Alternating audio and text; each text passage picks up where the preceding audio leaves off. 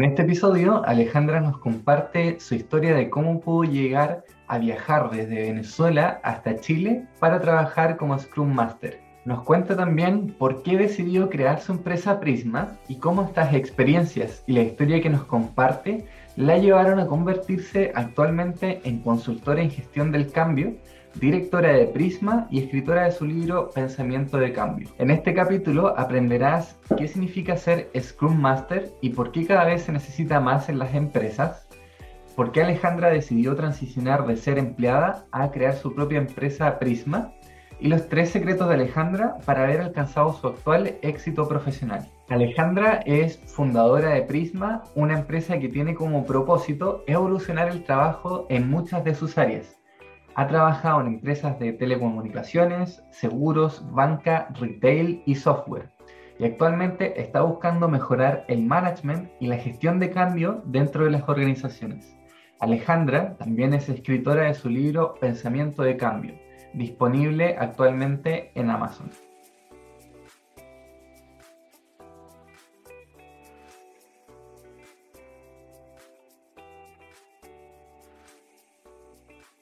Para saber un poquito de tu origen, de, tu historia, de ti.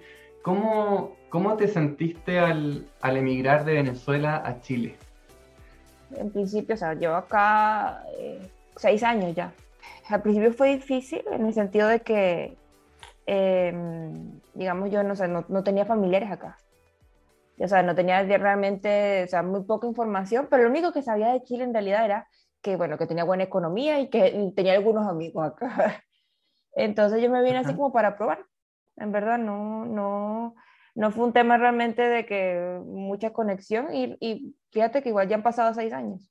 Y realmente Chile me ha dado como que...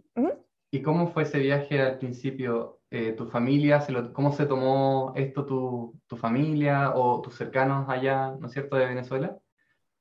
Eh, o sea, igual yo estaba mucho más joven y para ellos era como que una, eh, digamos, una experiencia, pues, o sea, yo tenía 25 años en ese momento, eh, entonces ellos como que sí, o sea, siempre es bueno salir de, del país de uno para ver mundo, ¿no? Entonces, eh, yo ya había hecho un intercambio en, en España, pero igual yo dije, quiero probar Latinoamérica, ¿ya? Entonces eh, por eso fue que decidí venirme para acá y, y, ellos de por sí, em, sí, mi mamá al principio le costó como que, bueno, eh, no sabía que venía muy bien, pues porque tampoco conocía Chile. Pero no, de cierta forma, eh, como te dije, ya fue, fue, una, ha sido una muy buena experiencia venir acá. Súper, y, y, fue por, tu motivación fue en parte por el tema de la economía, ¿no? De probar un país y cómo estaba la economía aquí, probar un poco eso. Sí, igual yo llegué con trabajo, o sea, con una oferta, pero digamos que más que todo fue el tema de la estabilidad a nivel Latinoamérica, el mejor siempre, inclusive ahora es, o sea, para mí es Chile, pues, o sea, tiene como una mayor estabilidad económica en todos los aspectos. Mm, claro. ¿Y en, venías ya desde Venezuela viajando y antes de incluso de viajar hasta acá ya tenías una oportunidad laboral, ¿no? Sí, sí, sí. Ah, relacionado con... Eh, iba a ser Scrum Master en realidad. O sea, porque al final yo, empecé con el tema de agilidad. Eh, empecé con el tema de agilidad en Venezuela, ¿ok? En un trabajo, en uno de mis primeros trabajos, como desarrolladora, pero igual era aplicando la metodología, explicaba Scrum. Entonces acá no se conocía nada de eso y, me, y digamos, como vieron que tenía experiencia, me hicieron una oferta. Oye, pero eh, espérate, el Scrum Master es un rol que yo vi cuando fue. Lo, conozco solamente el nombre hace cinco meses atrás nada más. No sabía que existía. Y la cantidad de cosas que hacen Scrum Master son muy diversas, tampoco profundicé. Y, nada, o sea, preguntarte cómo fue eso, cómo, tú encontraste ese rol de Scrum Master, cómo lo empezaste a... Eh, bueno, en principio me pasó que lo que yo, yo quería era liderar, o sea, pero yo soy ingeniero electrónico, ¿ya? Este, y empecé igual por la parte de programación, porque digamos que, bueno, por temas de, laborales también en Venezuela, cuando hice el intercambio España y todo, este, al final terminé en programación y yo dije, no, yo igual yo, yo prefiero manejo de personas, por un tema más personal. Pues, entonces, y empecé a averiguar qué era lo mejor.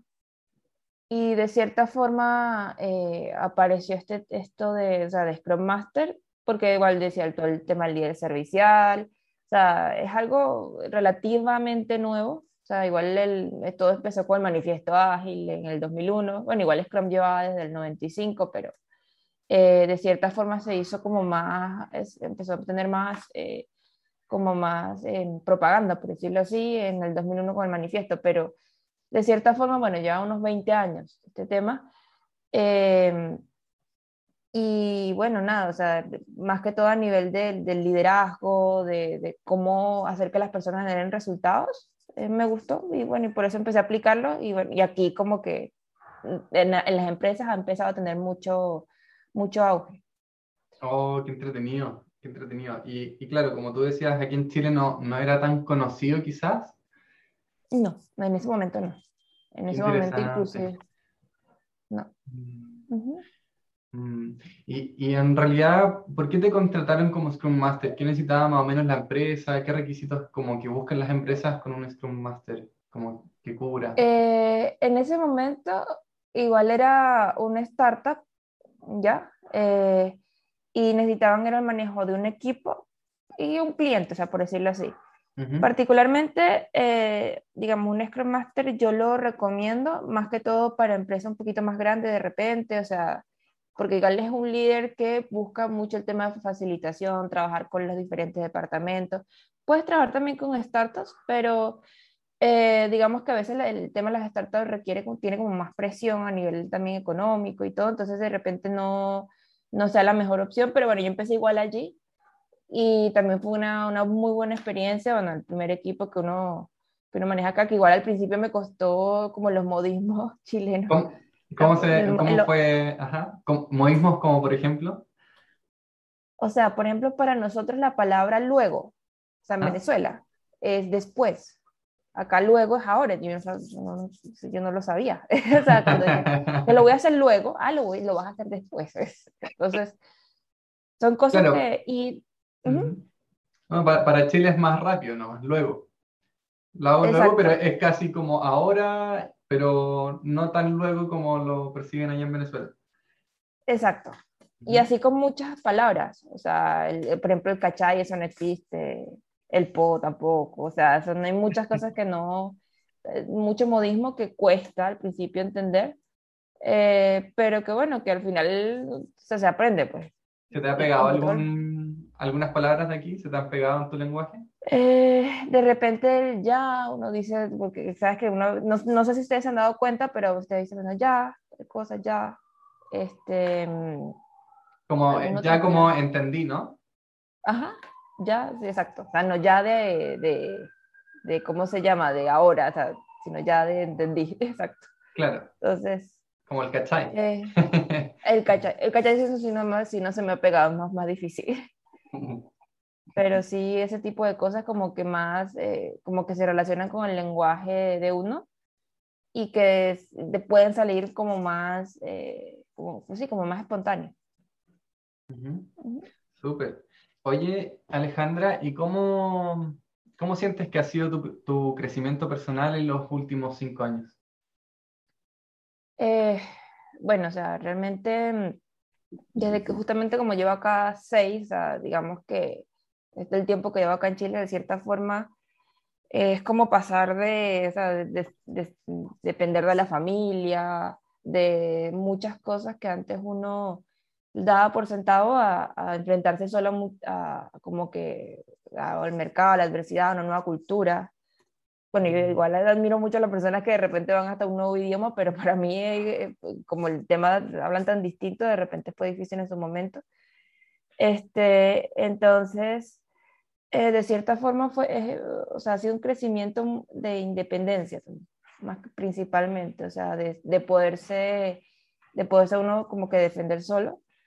Y también a nivel laboral, eh, o sea, pasé de lo que fue, digamos, o sea, empezar desarrollando, bueno, desarrollé en Venezuela, luego eh, liderando equipos siendo Scrum Master, luego ya el coach, ahorita con mi propia empresa, el, digamos a nivel profesional, el crecimiento ha sido enorme. Chile igual ha dado como que eso, esas oportunidades, ¿no? Porque no en todos los países se da. Entonces, eh, Sí, dijiste como que, claro, llegaste a Chile para trabajar en una empresa. Creo que también mencionaste eh, experiencia en, start, en startup, ¿no? Sí, y, y, también, ajá, cuéntame. No, igual, o sea, ahorita tengo mi propia startup, pero en su momento empecé, em, empecé trabajando como empleado en una startup. Entonces... ¿Y cómo fue esa transición de empezar a trabajar en una startup que no era tuya a crear la tuya propia? Eh, más que todo me pasó por el tema de que aquí no era muy conocida la agilidad, por decirlo así. Entonces, estar ¿La, qué, perdona? La agilidad, o sea, Agile. Agile, todo esto de las metodologías ágiles, el mindset, Agile. Ah, ok, bien. La palabra en inglés, que yo pensaba como que era una palabra en español y no, no, no entendía. Me imagino que, que pensarías es más, que es más rápido. Entonces, sí, o sea, a veces pasa, no, la agilidad, cuando tú le dices a la persona Agile, le dices, ay, sí, es más rápido de cierta forma, igual no, no es realmente la, la, idea, pero este, se relaciona y en realidad pues, para mí eligieron mal el nombre. Pero sí, o sea, a nivel de las empresas, eso era muy poco conocido. Entonces, cuando tú ingresabas, hay muchas cosas que no se entendían. ¿ya? Entonces, eh, uno estando dentro del ecosistema es mucho más difícil eh, generar cierto cambio ya porque tú eres empleado de la empresa. O sea, tienes que cumplir, o sea, tienes tu jefe y tienes que cumplir como que lo que dice el jefe, por decirlo así. También cuando uno eh, eh, trabaja como, digamos, como, o sea, independiente, con tu propia empresa, tú igual puedes decidir qué trabajas, cómo ofreces, entonces es distinto, es muy distinto. Entonces, me, de, cierta forma me ha dado mucha más libertad también, eh, digamos, tener mi propia empresa como tal. Pero de cierta forma... ¿ah? Como, por ejemplo, que con el Agile, que estoy recién conociendo la palabra, la había leído un montón de veces, pero pronunciado nunca. con el Agile, em, si se dice así, em, que, como, ¿no es cierto?, trabajando en una empresa, en una startup, em, ¿qué cosas se te imposibilitaban tomar decisiones por ti misma, pero que no te dejaban por el ecosistema, por ejemplo? el, el, liderazgo siempre fue bien complejo o sea, generalmente en las empresas en, Latinoamérica, eh, bueno, eh, de cierta forma el liderazgo en un principio tiende a ser autocrático, ¿ya? en donde, digamos, haz lo que te digo, esto es así, porque yo tengo más experiencia, por lo que sea. Este, pero para generar innovación en una empresa y por el tema de las nuevas generaciones, eh, digamos, ahí tiene que venir justamente este liderazgo servicial, ya en donde no liderazgo servicial en el sentido de que, bueno, yo te traigo el café y ya está, no, el, liderazgo servicial mm. significa liderazgo situacional, lo que requiera la persona. O sea, hay personas que requieren de repente ser, eh, que, uno sea más autocrático, que diga, bueno, tienes que hacer las tareas porque están aprendiendo de repente, pero ya después tienes que empoderar para que las personas de cierta forma logren generar resultados y sin uno tener que controlarlo, porque también el control comando y control, te genera, para la persona que está controlando, es un estrés también. Entonces, eh, de cierta forma, dentro de las empresas, eh, acá en Chile y en toda Latinoamérica, en verdad, pasaba de que el liderazgo tendría a ser solamente autocrático y no permitían que las personas se empoderaran y tomaran ciertas decisiones que al final generen innovación. Entonces, por eso eh, yo decidí, mira, digamos, si yo tengo un jefe o dependo de, de, cierto tipo de personas que todavía no están preparados para asumir esta forma de hacer las cosas, pues prefiero eh, trabajar por mi cuenta. Pues. Y realmente ha sido mucho mejor, la verdad. Hay más libertad, me imagino. Más espacio como para cumplir el rol a tu propia forma y expandirlo, ¿no? Eh, no solo, o sea, no solo el rol del Scrum Master, o sea, a nivel de, por ejemplo, o sea, como el tipo de liderazgo, o sea, porque igual el Scrum Master es, como uno, tiene una función específica dentro del marco de trabajo Scrum, pero más, o sea, eh, esto va más allá, va más eh, cómo liderar empresas, cómo trabajar con la incertidumbre, cómo de repente trabajar con las nuevas generaciones. Cómo, cómo gestionar el cambio, justamente. Eh, va por ahí. De cierta forma, eh, es, es, lo que ha permitido, o sea, lo que ahorita necesitan las organizaciones, porque vamos a estar claros, o sea, antes todo era más estable. ¿ya? Entonces, eh, con todo lo que ha pasado con la pandemia, la gente se siente muy ansiosa y necesita como eh, mejorar para poder adaptarse. Entonces, son cosas que ayudan. Claro, o sea, toda la adaptación a, nivel tecnológico también de estas empresas que están por el tema de sí, la transformación digital, justamente. Trabajando en la casa también. Sí. Mm.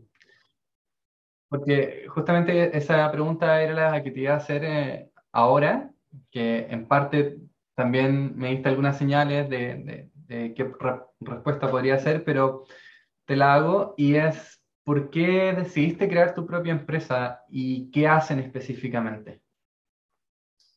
Eh, bueno, justamente eso, por el tema de, que, de que yo estaba ya como que, me sentía como, como apretujada, por decirlo así, bueno, acá no sé si se apretujada, me sentía como que bien, o sea, que me faltaba libertad, pocas palabras para hacer cosas.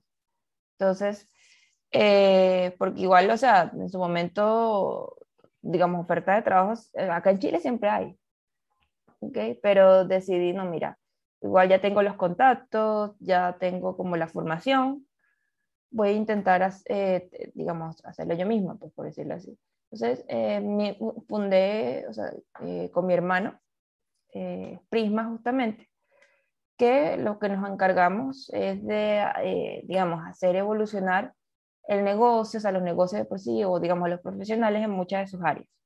¿Ya? Entonces... Me suena como, como a consultoría que hacen a negocios ustedes, ¿no?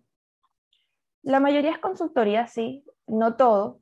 Nosotros también tenemos un software que se llama Joy, justamente que busca el trabajo, eh, digamos, mejorar la salud mental y el clima organizacional en las organizaciones también. Pero digamos que el software es eh, tiene, tiene ciertas métricas que ayudan a eso, o sea, es un producto, no es directamente una consultoría.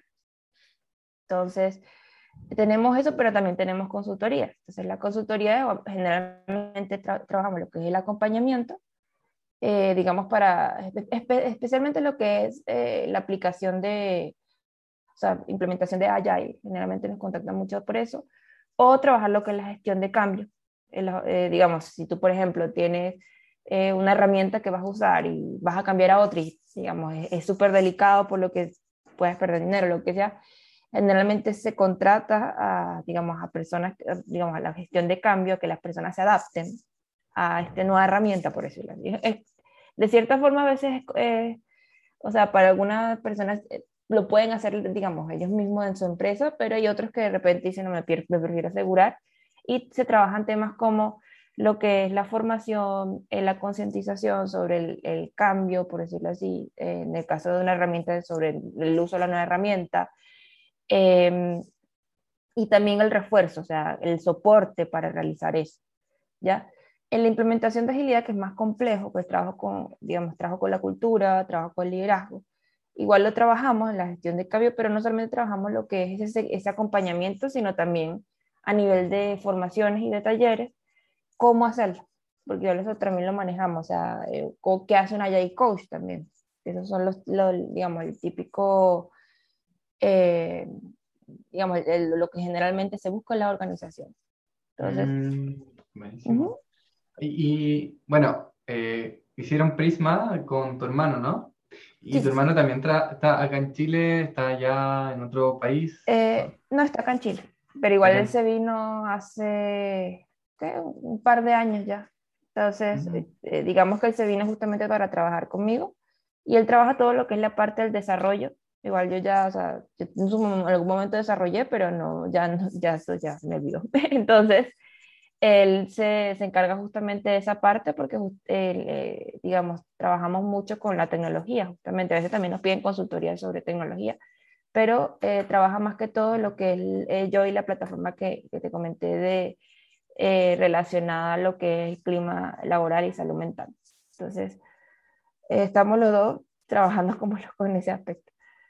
Mm, qué interesante. Oye, y en el tema de em, mejorar la salud mental, me gustaría compartirte una, una, pregunta amplia en realidad, como eh, si, ¿qué tipo de herramientas ahora están necesitando las empresas? Tú mencionaste justamente este software para la mejora de la salud mental de las organizaciones, ¿no? Eh, ¿Se has notado algún cambio en las empresas con otros tipos de requerimientos aparte de la salud mental? O, o, sea, en realidad de requerimientos, por ejemplo, el tema de la productividad te tiende a pedir mucho, bueno, como, y más ahora que estamos todos telepresencial, es más difícil los que tienen comando control, como que determinar eso, ¿no? Entonces, por ejemplo, el software también tiene la parte de seguimiento de tareas, eh, ver qué, o sea, qué, qué, la persona en determinado tiempo. Entonces, eso también está bueno, que al final también se relaciona con la salud mental en el sentido de que una persona que está feliz, una persona que tiene un buen ánimo, que digamos que se siente bien, genera mejores resultados. Entonces al final todo se termina relacionando a eso, al clima, a que eh, la persona eh, logre tener un equilibrio entre la vida profesional y, la, el, por ejemplo, la casa, que ahorita viene a veces bien difícil por todo este tema telepresencial y que hay empresas que ya decidieron trabajar telepresencial 100%. En ese aspecto yo no estoy tan de acuerdo, porque igual yo considero que la parte presencial también es importante, pero digamos que eso depende de cada empresa y hay empleados que sí, dicen, mira, por, o por ejemplo, no sé, viven en el sur de Chile y, y trabajan en Santiago, entonces dice, prefiero todo telepresencial porque, digamos, me siento, tengo que, siento que tengo una mejor calidad de vida ahora porque estoy en, en el sur de Chile, por ponerles un ejemplo depende mucho de la persona. Oye, y en, el caso de ustedes, por ejemplo, ¿se, ¿lo hacen mix? Más o menos como presencial y online, solamente online. ¿Cómo lo han, eh, cómo se han eh, adaptado en, esta, en esta pandemia? Eh, ahorita telepresencial más que estoy por el tipo de trabajo que realizamos. Nosotros no tenemos una oficina exacta, sino que trabajamos de nuestras casas y digamos que de cierta forma también nos brinda como flexibilidad digamos, autonomía en el horario y todo. Eh, pero sí, con, o sea, cada cierto tiempo sí nos, o sea, nos, nos vemos, pues. Entonces, igual es mi hermano y todo lo que trabajamos en la, en la empresa, sí, de cierta forma, no es que lo vemos nada más por, por Zoom, pues no, no, nos vamos presencial, este, pero y todo lo que trabajamos en la empresa, de cierta forma, eh, reunirnos cada cierto tiempo, si sea para tomar un café. Entonces, eh, digamos, pero también es por el tipo de empresa, o sea, porque estamos, eh, somos una startup y, y, de cierta forma también, eh, o sea, no somos tantos, pues, pero para, o sea, para mí particularmente una empresa grande eh, sí debiese tener como que la opción a hacer el mix, de ir a la oficina y de cierta forma también tener la opción de telepresencial. Pero igual cada, cada caso es distinto, entonces es bien complejo. Ah, interesante. Bueno, has compartido de eh, el, el, la filosofía, por decirlo de alguna manera, de, del Agile, el liderazgo, ¿no es cierto?, autocrático y el liderazgo servicial que habías hablado anteriormente, y ahora cómo, cómo, han, cómo han surgido también tú con tu hermano, con tu empresa, ¿no es cierto?, con tu equipo. Y me gustaría ahora preguntarte eh, sobre tu libro. ¿Por qué decidiste escribir tu libro Pensamiento de Cambio? Y, bueno, el, título puede quizás dar una idea, pero ¿de qué trata? Eh, eh, sí, o sea, igual yo o sea, lo escribí fue el año pasado. Eh, más que todo, muy motivado por el tema de, la, tema de la pandemia y digamos fue el momento también, pues por lo general, de cierta forma, tengo muchas cosas, mm, entonces es difícil como que buscar el tiempo para escribir, ¿no? Pero, digamos, era diciembre, no podíamos ir a Venezuela justamente por todo lo que estaba pasando. Eh, digamos, entonces, nada, tenía el tiempo como para hacer otra cosa. Y agarré y me metí en un curso de escritura y, y de cierta forma me, como que me dieron pautas como para hacer un libro, ¿no? Y digamos que eh, decidí trabajar en lo que es la parte de la gestión de cambio, justamente por todo lo que estamos pasando. Y el libro lo que te da son ciertas herramientas como para gestionar un cambio a nivel eh, organizacional. Eh, hablamos aquí de organizaciones, de, tanto de empresas como de repente una comunidad. ¿Ya? Por ejemplo, una, podemos hablar de una, sí, una comunidad sin fines de lucro, lo que sea, un grupo de personas. Entonces, si tú necesitas que ese grupo de personas eh, logre una nueva forma de hacer las cosas o logre una nueva adaptación, igual hay herramientas que te pueden ayudar a hacerlo. ¿ya? Entonces allí se te dan, en el libro, se te dan como ciertas herramientas muy, muy prácticas como para lograrlo. Y de cierta forma, o sea, también lo hice por el tema de la necesidad, o sea, ahorita como todos estamos, yo creo que la, la humanidad entera se ha tenido que reinventar, eh, ayuda, o este tipo de, libro ayuda como que a esa reinvención, ¿ya? Este, igual eh, actualmente el libro está en Amazon, o sea, eh, de cierta forma lo, se puede comprar. Ahorita lo tenemos nada más en físico, pero pronto igual saldrán Kindle para, para justamente para los que lo necesiten digital, pero también les recomiendo el físico por el tema de que es un libro que no solamente es para leer, o sea, para leer, sino que también tienes como que una interacción con el usuario, o sea, con el lector, porque de cierta forma tú pasas por un proceso de cómo definir un cambio, cómo lograrlo a nivel de, eh, de la organización. ¿okay? Más que todo eso. Hoy está buenísimo. Y yo te iba a preguntar alguna quizás experiencia, porque la gestión personal también tiene que ver con la gestión organizacional, ¿no?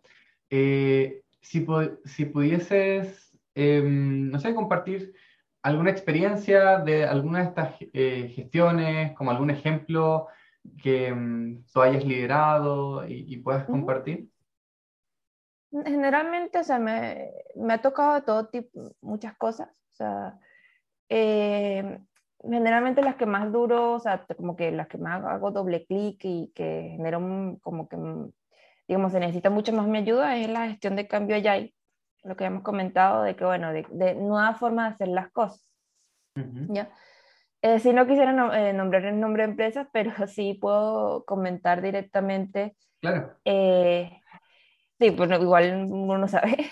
Este, sí comentar, por ejemplo, una empresa de telecomunicaciones en la que estuve. digamos que empezó a hacer una la transformación digital de ellos, o sea, porque igual no era directamente transformación allá, sino transformación digital, ¿por qué? Porque, bueno, toca por todo, lo que está pasando.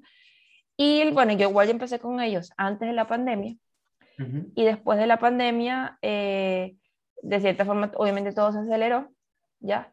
Entonces, ¿cómo, cómo uno ayuda a ellos? A, primero entender el estado en el que están, o sea, porque toda empresa es distinta de cierta forma entender cuáles son los problemas que tiene, que, cuál es el nivel de, en este caso, de digitalización, de, de forma de no hacer las cosas, cómo está el liderazgo, para eso igual hay ciertas evaluaciones que se pueden realizar.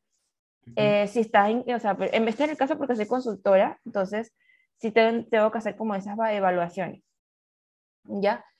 Este, pero si por ejemplo ya vives, estás dentro de la misma empresa, no sería tan necesario porque generalmente se conoce un poquito más. Eh, entonces, primero ver ese estadio, ¿ya? Y a partir de eso, co-crear o trabajar con las personas que, eh, digamos, este, están pidiendo el cambio, porque también la idea es no llegar y, y eh, como que implantar el cambio sí o sí. Puedes intentar hacer cosas, como hay temas relacionados que puedes empezar a concientizar, pero la idea con la gestión de cambio en general es tener como que una persona que, que sea tu cliente, que te sponsoree, o sea, no, no llegar como que a, lo loco a hacer cosas. Entonces, eh, se trabaja y se crea con la persona, o sea, en este caso se co-creó con, digamos, a partir de las problemáticas que ellos tenían, ciertas soluciones. Eh, en este caso fue mm, eh, más que todo relacionado con el tema de descubrimiento de producto, que al final hay también en allá se, se trabajan este tipo de metodologías. Este, trabajamos una nueva forma de descubrimiento de productos, eh, luego eso se, se, juntó con todo esto de la pandemia, con toda la parte de digitalización, de generar de repente eh, hasta el tema de, de, de, cómo contratar nuevas personas. Ya se tuvo que digitalizar todo, antes era muy presencial. Estamos hablando a nivel de proceso, no tanto de la entrevista, sino a nivel de la aplicación. Entonces, se tuvo, se, se tuvo que trabajar directamente eso, o sea, se trabaja a partir de la problemática y teniendo en cuenta, sí, una visión de cambio que igual también se co-crea en un principio. hasta dónde quieres llegar, qué quieres ser, cuáles son tus métricas de éxito, de progreso. ¿ya? Entonces son cosas que se van manejando y bueno, ahorita, eh, digamos, no estoy ya trabajando con esta empresa, pero la idea con la gestión de cambio, especialmente la YAE, es preparar a las personas para que puedan seguir. Entonces también la idea con ellos fue prepararlos para que ellos mismos fuesen agentes de cambio y pudiesen lograr eh, como que se cambie la organización. Pues. No, está buenísimo. O sea, en la transformación digital, en la contratación también, que de repente hay entrevistas actualmente, me imagino que es, hay más eh, entrevistas digitales, por Zoom, y en todas esas adaptaciones, claro, que hay que hacer en la empresa y, están dispuestas las empresas también a pagar. Está súper interesante. Bueno, y, y, te quería hacer, bueno, la, la, pregunta de ¿en qué estás actualmente también? Eh, bueno, justamente ahora estamos trabajando mucho con, con, el software que te comenté, con Joy. Este, porque, bueno, digamos, eh, también hemos recibido ayuda del, justamente del gobierno, eh, financiación, entonces estamos trabajando mucho con eso, desarrollándolo más, este, eh, digamos, trabajando con lo que es alianzas para lograr esta la salud mental de las organizaciones, porque la idea con el software no es ese, bueno, si yo te doy las métricas y nosotros mismos te resolvemos el problema, no directamente, sino que busca también conectar con distintas empresas eh, o con profesionales para, eh, de cierta forma, solventar lo que son las diferentes brechas que existen en las organizaciones. Entonces estamos trabajando mucho eso. Eh, también estoy como que haciendo un bosquejo de mi próximo libro. Yo creo que sale para el año que viene, igual por los temas de los tiempos que te comenté que ahorita generalmente tengo más cosas, entonces me es más difícil sentarme a escribir, pero eh, de cierta forma ya cuando ya en diciembre generalmente baja un poco más el, digamos, la carga, entonces generalmente puedo sentarme como a que a, digamos, a trabajarlo un poquito más. Eh, va a ser un libro sobre justamente el liderazgo que de cierta forma siento que a veces es difícil para las personas como que realmente trabajarlo y fomentarlo de la manera que, que genere resultados, especialmente en innovación. No tengo un nombre todavía, pero bueno, digamos, ahí estamos trabajando. Eh, y nada, pues básicamente es eso, o sea, eh, con el tema del software. Y, ah, bueno, también ah, estoy trabajando también talleres de agilidad, obviamente sigue la consultoría, lo que son las asesorías a las empresas, eso sigue igual. O sea, eso es como que es parte del día a día. Claro, súper, o sea, siguen trabajando el software, eh, siguen solventando estas brechas que tienen las empresas, desde las consultorías que hacen, ¿no es cierto? ¿Y algún adelanto de tu próximo libro va a ser similar a la temática de este? ¿O no se puede decir todavía?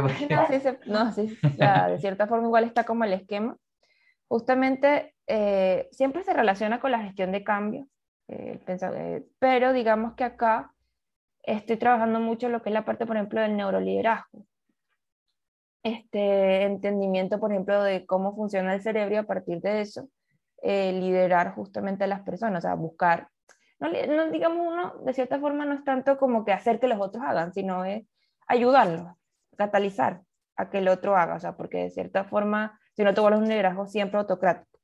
Entonces, es entender y a partir de ese entendimiento, eh, como que catalizar que la persona logre cosas, o tú mismo, porque también para tú poder ayudar a, una, a otra persona necesitas ayudarte tú mismo primero.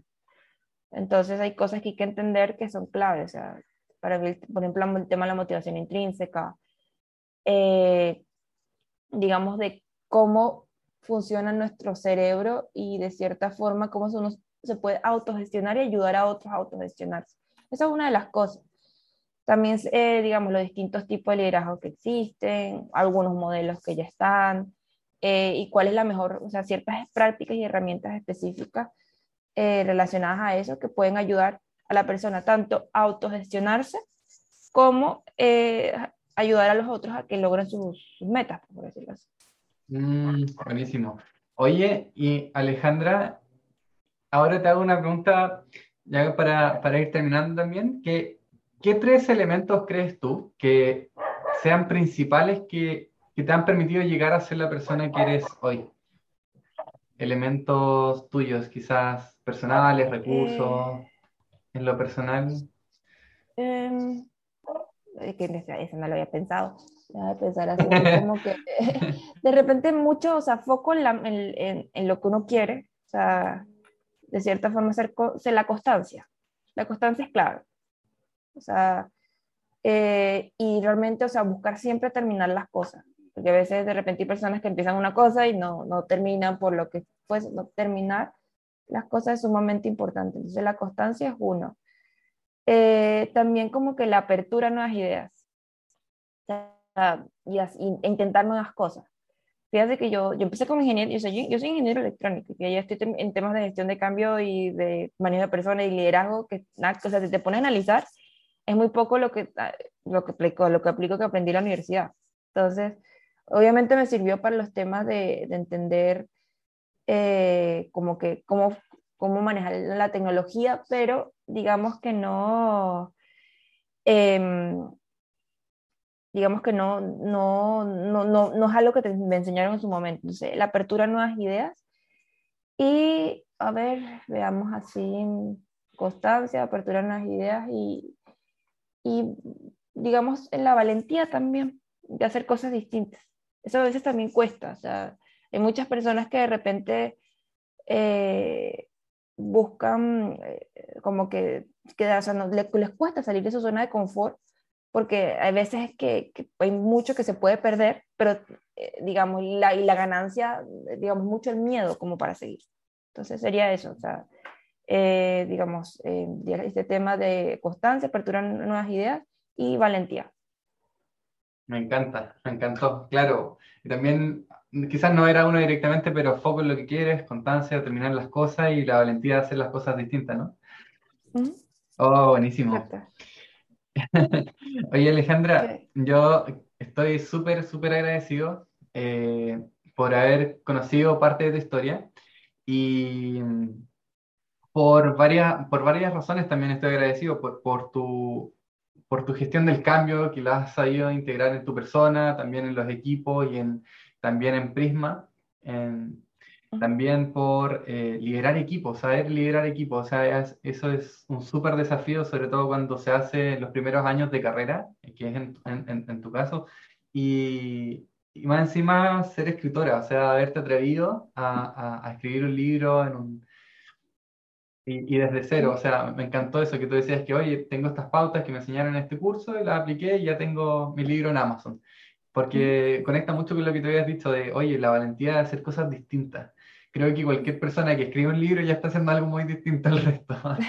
y, y, eso lo valoro mucho y también estoy muy agradecido por eso y también por el viaje que hiciste a Chile, o sea, de, de, tu país, ¿no es cierto? Y haberte establecido aquí con tu propio negocio, haber hecho esa transición desde un rol que no es menor, que es el Scrum Master, que, que es súper desafiante y, y, para mí también súper entretenido, o sea, por fuera se ve súper entretenido, es algo que me, me, encantaría hacer en mi carrera también, pero de a poco.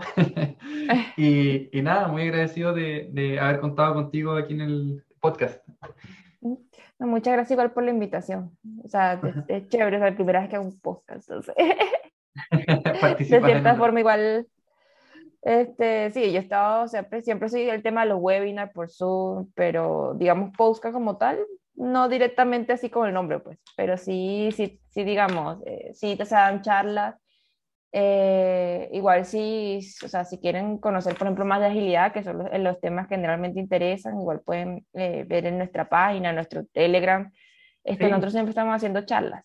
Si gusta, podemos compartir eh, la página, sus redes sociales y la gente los puede conocer más ahí.